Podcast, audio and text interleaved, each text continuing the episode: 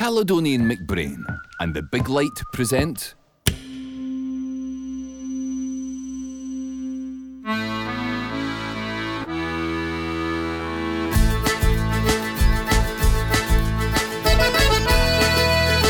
Falcha, I'm Coinneach MacLeod, the Hebridean baker. Originally from the Isle of Lewis, I'm an author, TV presenter, and travel blogger. I spend lots of time traveling around the world, discovering amazing places and the people who live there. But my favourite place is home, the Hebrides, making me your perfect guide to the very best things to do, see, eat, and enjoy throughout these incredible islands. Welcome to Scottish Island Adventures.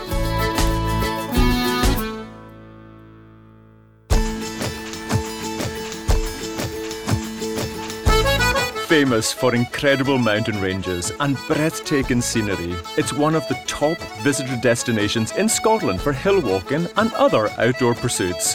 Home to the MacLeod and MacDonald clans, the island is rich in history and culture. And the capital, Portree, is a bustling town with fantastic shopping opportunities. And the island is filled with great places to eat.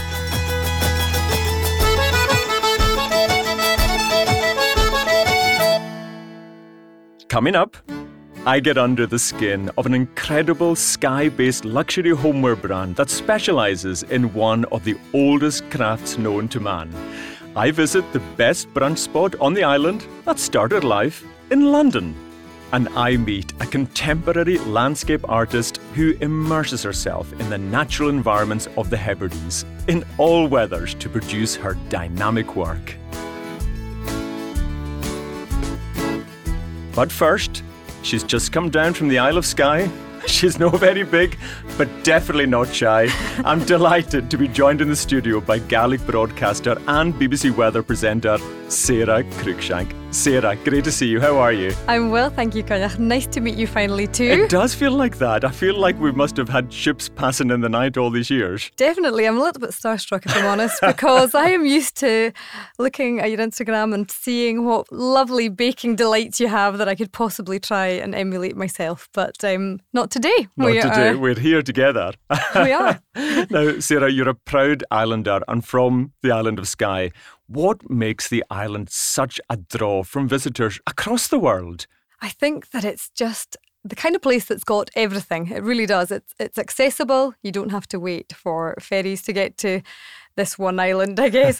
you can get there and you can go for the day, you can go for a week. It's got everything you could possibly need in one place, really, hasn't it? It's got beautiful scenery. It has. It's got, as you've mentioned, the food. The food scene in Skye has just exploded, and there's so many great places to eat.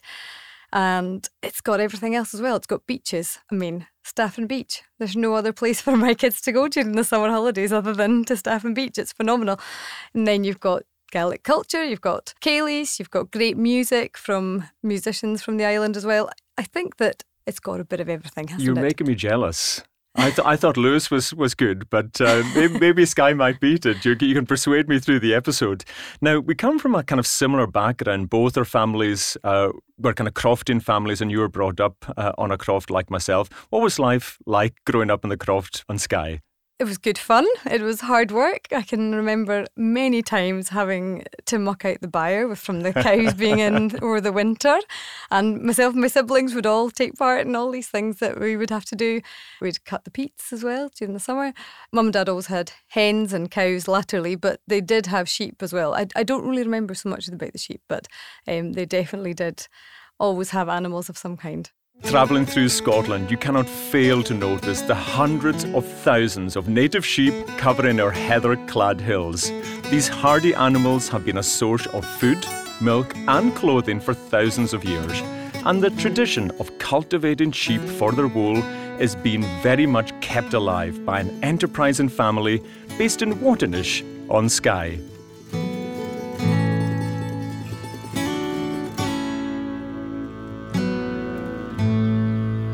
I've just driven the windy road to Waternish on the west coast of the Isle of Skye, and I've just arrived at Skye Skins. Oh, Falcha, Jess. Give it a how. Hi, come. Great to see you. Great to see you. Welcome. This is my first time in Waternish. What a beautiful village it is. Oh, we are very lucky. The heart of our business really is here in Waternish uh, with the tannery and the five star visitor attraction. Well, I can't wait for a wee, a wee visit in a ceilidh. So, shall we go in? Yeah, sounds great. So, where, where are we now, Jess? so, you've come into our uh, working tannery. Uh, you can see just from a quick look around that we've got some very old fashioned machinery. How did SkyeSkins all begin? So, uh, my mum and dad were crofting here back in the 80s, and in those days, uh, they were raising sheep uh, predominantly for meat. Crofting uh, traditionally, you know, would have been small scale farming here in the Highlands and Islands. Um, with, I mean, here predominantly sheep, but there would also be sort of a bit of arable and crop produced as well. So the skins from their croft and from all the uh, island crofts actually were just being sent to landfill. And my mum and dad felt that there might be something better to be done with them, and they were being encouraged to diversify by the Crofters Commission then as well. So yeah, so he went away to Northampton and learnt all the skills and the craft and the chemistry there, and came back and. Uh, had a go.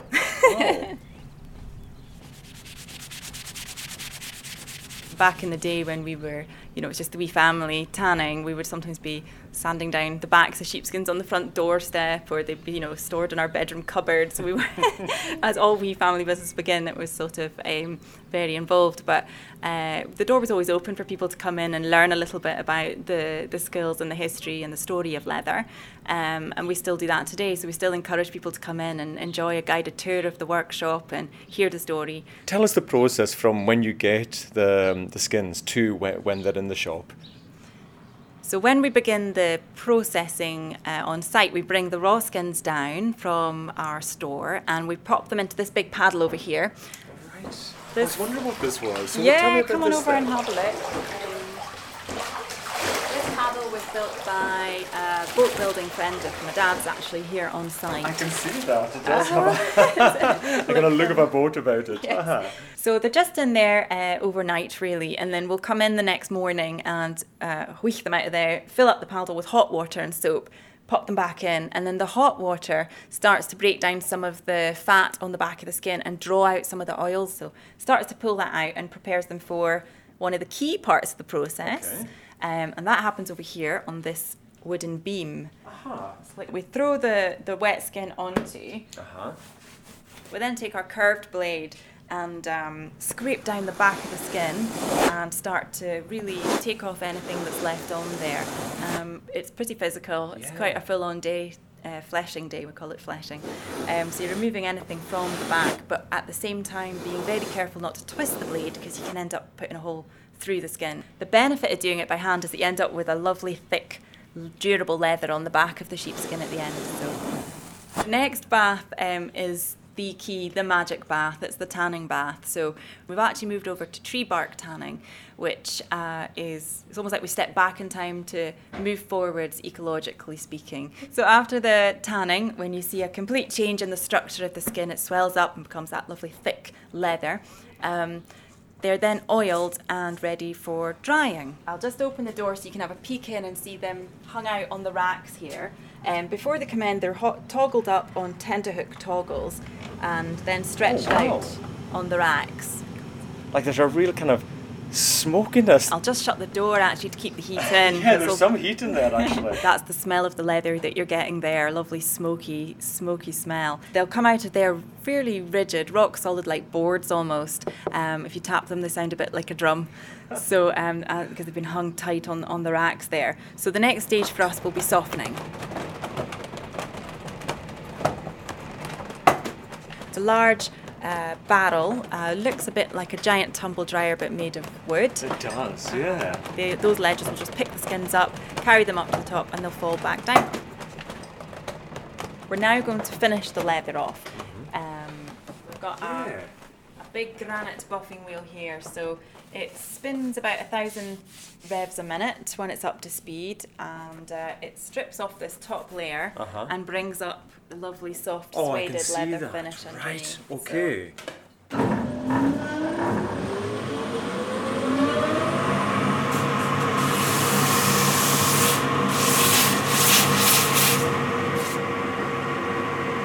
Right, so basically all those processes were about the skin and the leather to this point. Right, That's it. okay. So we come over to the combing table first with the skins and um, run them through this machine. So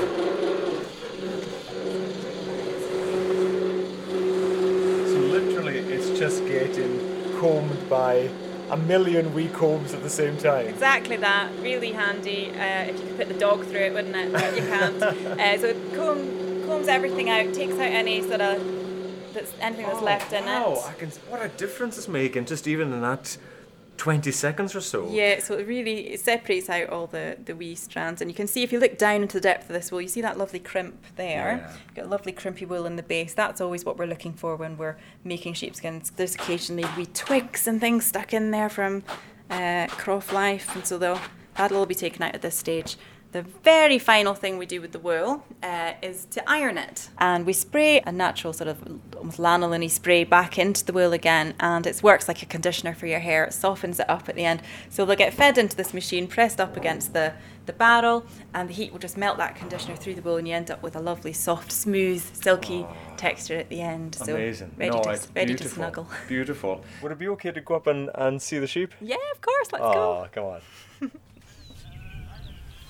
So we're just coming into one of the crofts here. Come and have a look at our sheep over this way. I can see them. And your wee collie, she looks ready to go.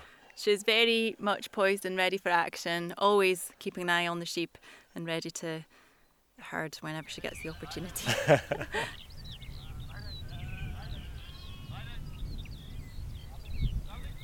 So, Jess, it looks like Flo and Ben have done a good job collecting the sheep. They have. They're coming up towards us now. So you can see we've got predominantly um, Hebridean ewes.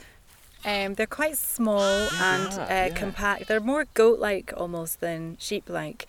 And uh, traditionally, they were obviously the breed of choice up here because they could navigate the wild terrain of Skye or, or, the Highlands as a whole. There's really low maintenance, low input uh, sheep actually, but uh, fantastic mums as well. You can see they're all keeping their lambs close there.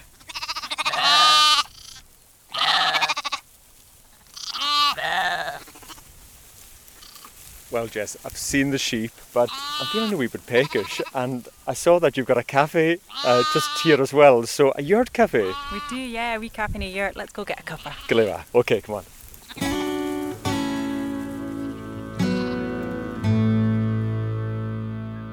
Oh, Sarah, what, what a treat to go up to Waternish to see Jess and the team at SkyeSkins. I, I, I find it so difficult not to buy the whole shop. It's such a such a wonderful place. It is. It's phenomenal. I've got a SkyeSkins rug that was gifted to me by my mum and dad, and then the obsession starts It does. because you see how nice it is and how beautiful it looks in whatever room you stick it in. And then when the kids were born, somebody said to me that it's useful to them to have a sheepskin underneath them. It's a lambskin actually you can buy, and it helps them not be as likely to develop allergies, etc. And so I did it because my, my brother had a history of allergies, so I thought, well, let's go for it. So they and they both still sleep on their SkyeSkins, lambskins, even at ten and six. Oh my goodness, that's amazing. And I have to say, I did pop into the shop uh, when I was there.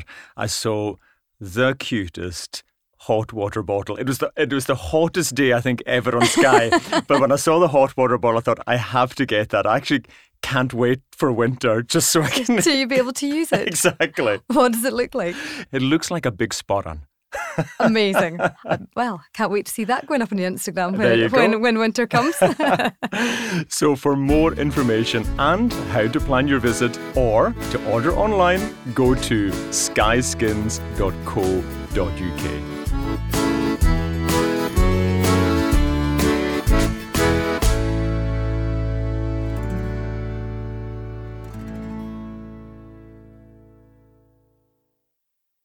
Every Scottish island in your bucket list. Every sunrise, every waterfall. Every bird song, every seashell. Every stroll along the edge of the world. Every new friend you make. Every dance, every dram, every downpour.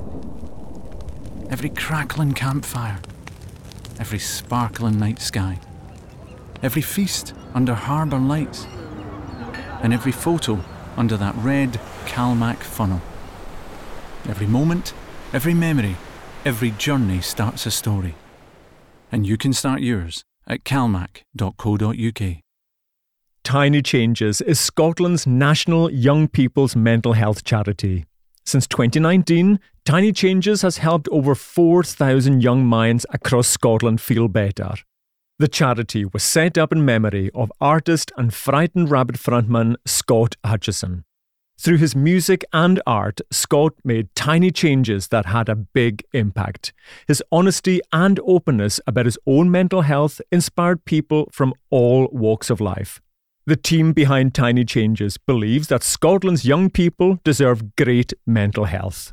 For more information and to donate today, visit tinychanges.com. Max Adventure, experts in self guided walking and cycling holidays. You choose your route, your departure date, and who you travel with. We do the rest. Includes hassle free luggage transfers, hand picked accommodations, easy navigation, and 24 7 support. Let us do the legwork so you can put the miles in. This is active travel led by you. Begin your journey at maxadventure.com. Now, Sarah, I've always got my walking boots packed when I get on the ferry from Tarbert over to Uig and Skye. What's your favourite hike on the island? Well, Coinneach, it's pretty hard to choose, isn't it? There's so there are so many places to walk in Skye. But usually when I'm up in the summertime, it is so busy that we have to stick with North End. So there might well be 12 Munros that you could climb. Yeah. But I think my most recent favourite is probably Bainitra, Oh, I love End of the Ridge. Uh-huh. Great for families though as well, that one, isn't it? It, it is. We had to have a local guide and my mum with us because I don't think we would have made it otherwise. Because I think you kind of need to know where you're going, and she did. So she came with us. In fact, the whole family came with us, and it was it was really good. It's not too difficult. It's you know reasonably flat until a certain point. It's boggy. So you definitely need walking boots or Uh, or wellies or, wellies, something to make sure that you're not going under. But it is one of the great things about Skye. It, you can go for a, a wee stroll and then some real big adventures up, up to the Munros, can't you? Absolutely, yes, you can pick and choose.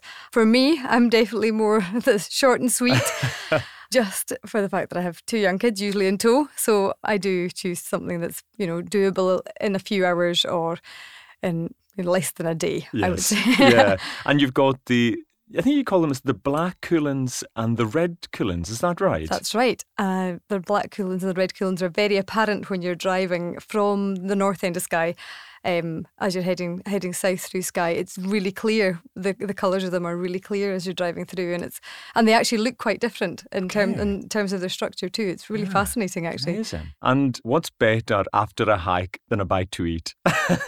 if I was coming round for dinner, Sarah, at your house, what would be on the menu? Hold on a minute. You're, you're coming round to ours for dinner and you're not cooking. Well, hold on. Pressure's on.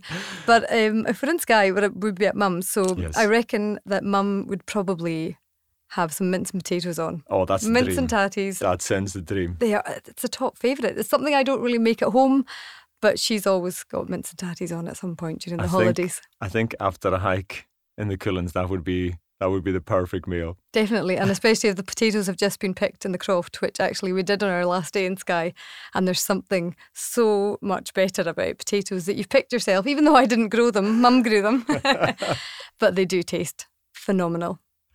Well, I always think one of the best ways to get to know a place is by eating dishes inspired by locally sourced produce, prepared by passionate people who just love what they do. And that's exactly what Cafe Cuil in the idyllic setting of Carbost is all about.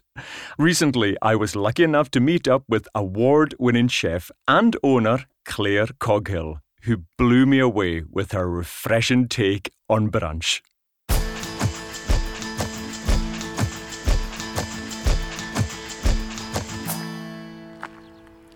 Just arrived, sun shining, birds are singing, and I'm off for a delicious brunch. Hi Clare Falcher, come how. I believe. What a place you have here. I mean, the the story of how this came about, I can't wait to hear it because you were in London, is that right first? Yes, absolutely. So I was born and bred on Skye, grew up here, and actually grew up in a hotel not too many miles away from here. And I was taken down to London to work in television. And when I was down there, I realised that I didn't have a great deal of access to Scottish cuisine. Things that I missed, like square sausage, tatty scones, and Irn-Bru. So I thought, why not use my cooking skills and experience to try and open my own Scottish cafe down in the heart of East London, in Hackney. I started that about five weeks before the pandemic hit. Okay. So it Perfect wasn't timing. exactly it wasn't the best of timing. However, the experience that I gained from opening the Scottish cafe down there, it was incredible. One of my famous dishes that came out of the Hackney experience was the tatty scone stack, which was hand rolled tatty scones, square sausage, Stornoway black pudding, and a crispy fried egg on top. And it That sounds the dream. absolutely, and I think it caught the hearts of quite a few people down there. Amazing. The cafe, it's got this huge, big, expansive windows and, and views. So tell us a wee bit about where the cafe is.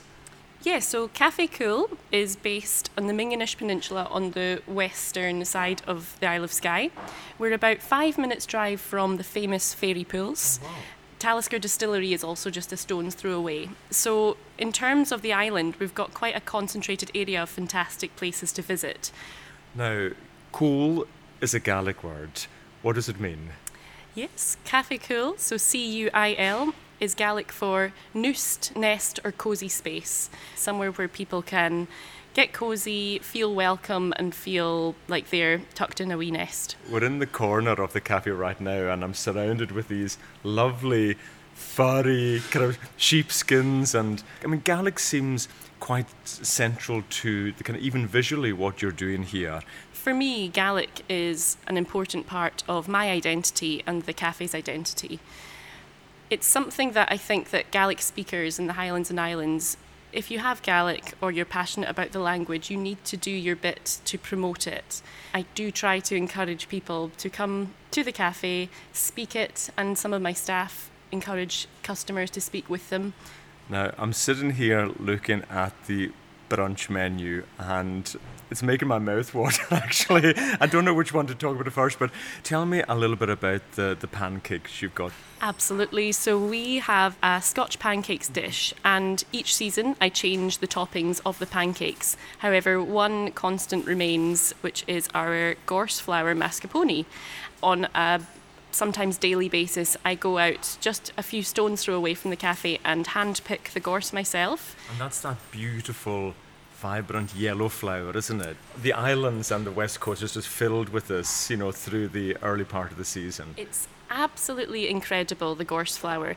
Once you've spotted it once, it's really hard to miss. so it is this bright yellow flower, and if you can get your nose close enough without getting pricked by the, the stingers, it's um, it's got this wonderful coconutty, malty aroma. Yeah, it's so distinct. Do you think you've always had a connection to food and the outdoors and the landscapes of Skye? Well, growing up on Skye, a lot of time was spent, if my parents were working in the hotel, a lot of time was spent just exploring the land around me, picking things like bog myrtle, gorse, wild garlic, and creating recipes from a young age. And in recent years, I decided to try and dive for my own scallops, which was is an incredible experience and so rewarding to get into the water, hand dive the own, my own scallops, shuck them myself, and then put them on a dish. There's nothing better than that. Um, hand diving is a very sustainable way, particularly for, for scallops, isn't it? You're taking what you need. There's no kind of dredging or anything like that. So it's a, it's a, it is a great way to keep it sustainable, isn't it? There's very little that goes into my kitchen where I don't know where it's sourced from. Doing things like hand diving techniques is so important to the thriving of these ingredients and produce in our waters, and we should be proud and we should do what we can to keep it thriving.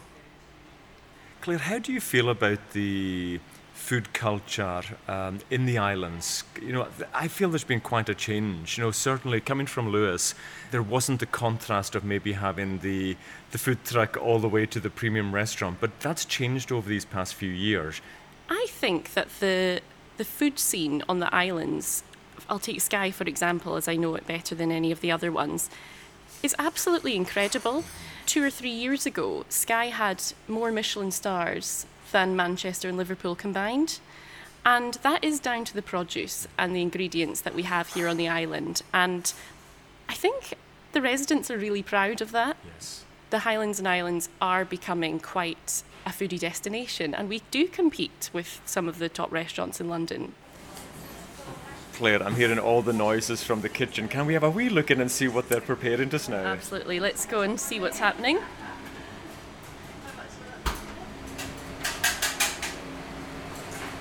Now look at that straight away. I'm seeing the gorse flower. So what's that going to be used for today? If you come a bit further forward, we're going to go into the baking section where Fiona is making a fresh batch of gorse flapjacks.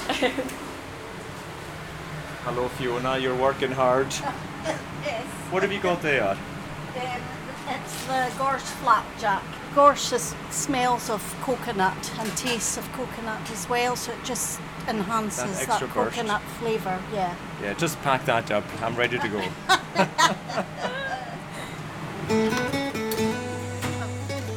I can see Clare, the first guests of the day, arriving at the cafe. So I'm going to make sure that I get to the front of the queue because after seeing the flapjack coming out warm from the oven, I'm going to grab a slice, get a cup of coffee, and take in the spectacular views outside the cafe.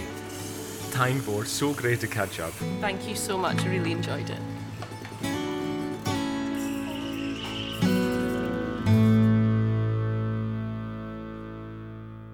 Sarah, I'm usually on the sofa when you appear on my telly telling me what the weather's going to be like tomorrow. But what's your favourite time of year on the island? I think I'm torn with this one, Coinneach, to be ah. honest. It's really hard to pick because I obviously love being there in the summertime. Yes. Because you're generally, I mean, I, I say this with a pinch of salt because actually you don't always get great weather. You do tend to get better weather when we're up in the summertime. Yeah. But I also really love going up to Skye at the other end of the year. October is really nice, but we always go up after New Year as well Okay. for a wee while. And that's really nice because it's so much quieter. It feels more like the place that I grew up because it it's not got quite as many tourists around. I guess the days are shorter. There's something kind of cozy in that There is. as well, and and? I, I wonder, because the days are a wee bit shorter, you take advantage of the light a bit more because yeah, you make the most of you it. You make the most of it. Yeah. Yeah. And so, yes, there's something really nice about going home at that time of year as well. And it, and it doesn't take away from the fact that the summer is great and it's bustling and it's busy and there's something great about that too. But there's something really nice about going home and kind of currying in, like you're we're talking about in the cafe. There's something really nice about being cozy if the weather's really bad outside. And I don't mind it if it's raining and it's really windy, as long as you've got somewhere nice and cozy to be whilst it's windy and rainy outside. So yeah, I think that both ends of the year have their I'm totally with you. I love the winter and I love the big dark skies that you get on Skye. And a great place for Northern Lights spotting as well, isn't it? Absolutely. It's the only place I've ever seen the Northern Lights. Really? It is. It's they can be much harder to see obviously the further south you are. So Skye is definitely one of the best places to see it. The the problem is finding the clear sky in the winter time, but it does happen and it it's phenomenal when it does happen as well. Well, Skye, like lots of places in Scotland, can have four seasons in one day, and the weather really dictates how the island looks and feels. Contemporary landscape artist Ellis O'Connor likes nothing better than immersing herself in the natural habitat of her surroundings, responding to whatever the elements throw at her.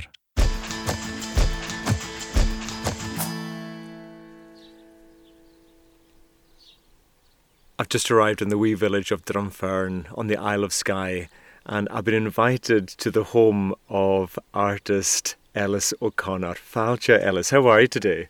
I'm really good. I'm enjoying all of this beautiful sunshine. And Ellis, it's not the first Hebridean island you've lived in. Yeah, so I lived in the Outer Hebrides for just under four years. I was in North Uist and then made the decision to leave there through the winter lockdown. And then for two years, I was travelling around quite a lot and living quite nomadically. And then made the decision last year to start looking for my first home, which has then brought me to the Isle of Skye. And Ellis, let's talk about your work because you're a landscape artist. Mm-hmm. Yeah, um, I'm a predominantly an oil painter. That's that's what I really love to work in that medium now. I find it really tactile, and I love working in layers and textures and things like that. And I normally work on quite large scale canvases. So painting is what I love because it's really physical. My natural style is very expressive and gestural. Like I love making a mess. I don't have a lot of patience. I don't like doing detailed paintings. it's very like what comes out of me gets onto the canvas and it can be very gestural um, and i'm so fascinated with the light here when i look at your art i see a lot of maybe winter is that something that you reflect on is that something that i've caught right yeah definitely i actually i'm I'm going to be really honest, these past six weeks with it being so warm and sunny here in Skye, I've not felt inspired to paint at all. Like, I don't really want to paint when it's like this, I just want to be outside. Mm-hmm. The winter for me feels much more introverted, things slow down. I really go inward so much more, and my work is very personal and from within, it's not photo representational. So, the winter for me is all about slowing down and then allowing those paintings to come out of me. Whereas in the summer, that's really when I spend a lot more time traveling around and like soaking up inspiration and meeting people. And I run a lot of art workshops in the summer. Because people can come to, to visit you at your studio. Yeah, yeah. So I've got a little workshop joined onto my cottage. It's very much work in progress at the moment because I've only been here for a little while. But yeah, it's a place where I can create my paintings. And yeah, people are more than welcome to visit, of course, by appointment because I'm not here all the time if I'm travelling around or have an exhibition on. But yeah, people can come and visit. Ellis, I know you mentioned that your wee studio is a bit of a work in progress, Yeah. but I'd love to visit and just have a look at some of your art. Could I do that? Yes. Come on, let's go. Okay.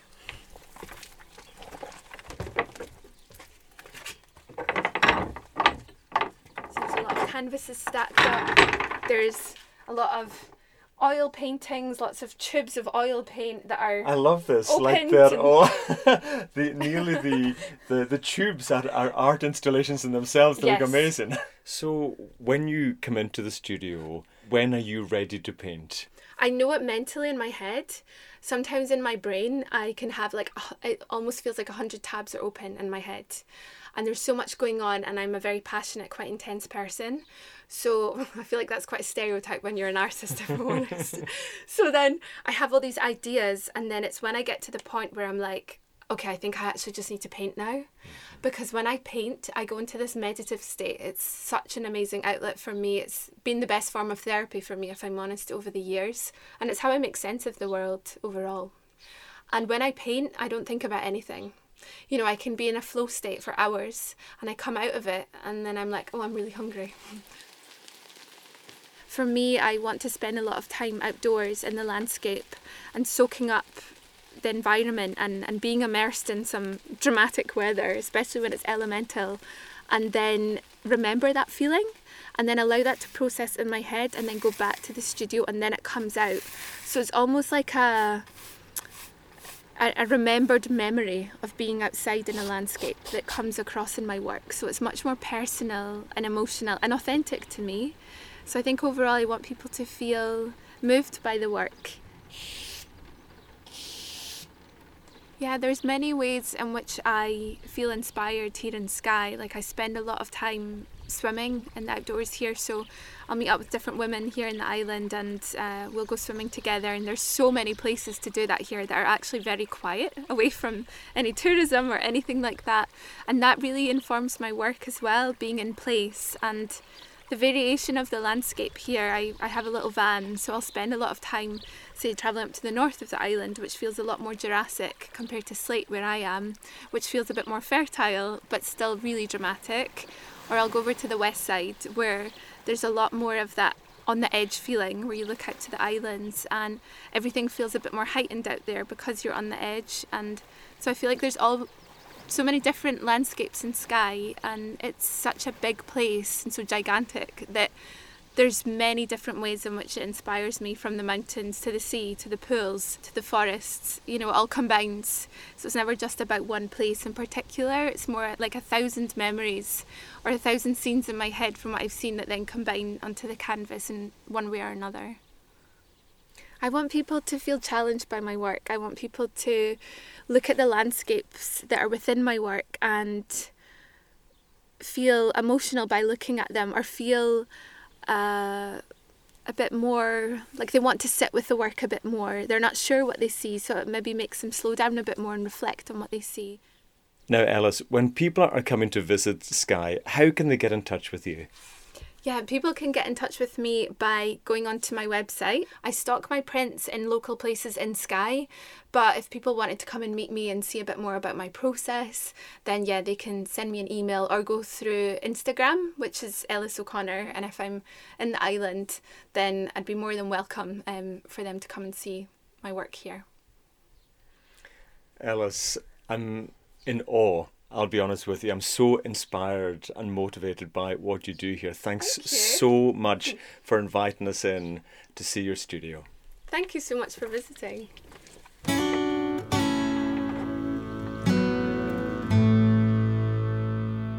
Sarah, wasn't it brilliant hearing from an artist who's so inspired by where she lives? I mean, there are so many creative folk living on the island. What do you think is the draw for them? I think Ellis possibly covered that with the fact that it's peaceful, it's got such a variety of landscape from which she can draw her inspiration. Um, it's got the weather, it's got something for everybody, I think, and she she really summed that up really nicely, didn't she? Yeah, I mean, but it's everything from artists to uh, musicians. There's there's everything that would draw and interest people when they get there. Absolutely. And you can see why so many great things come out of Skye in terms of music and art and all the creative industries as well. You know, it is it's phenomenal actually to see that the place can actually contribute to something so creative. It's phenomenal. Our time on Skye is almost up, Sarah. But if you were advising travellers on one last thing they simply must do when visiting the island, what would that be? I find this really hard. I think when you're from somewhere, it's always more difficult to advise people who are just going to visit. But um, I think I've got I've got three. Okay, I three. think I think uh-huh. I've got three. I think one of the must tries are local shellfish caught yes. by somebody that day. Amazing. I love that idea. Walk somewhere, doesn't matter where. Make sure you get out of your car and walk somewhere on Skye because it is so beautiful, and just to breathe in the fresh air, it's really nice. And the third one would be find a local to speak to. I love it. And ask them yes. questions about where they're from or how they grew up. People have always got great stories to tell. Great stories. In these little You're places. Right. Yeah, I love that. I love that. Well, that's all from this episode. I hope you enjoyed it. Please subscribe, like, rate, review, and share with your friends. For show notes and more information on this and all my other island destinations, plus full details on Caledonian MacBrayne's routes, timetables, prices, and bookings, go to calmac.co.uk. Every journey starts a story, so book your Caledonian MacBrain island adventure now.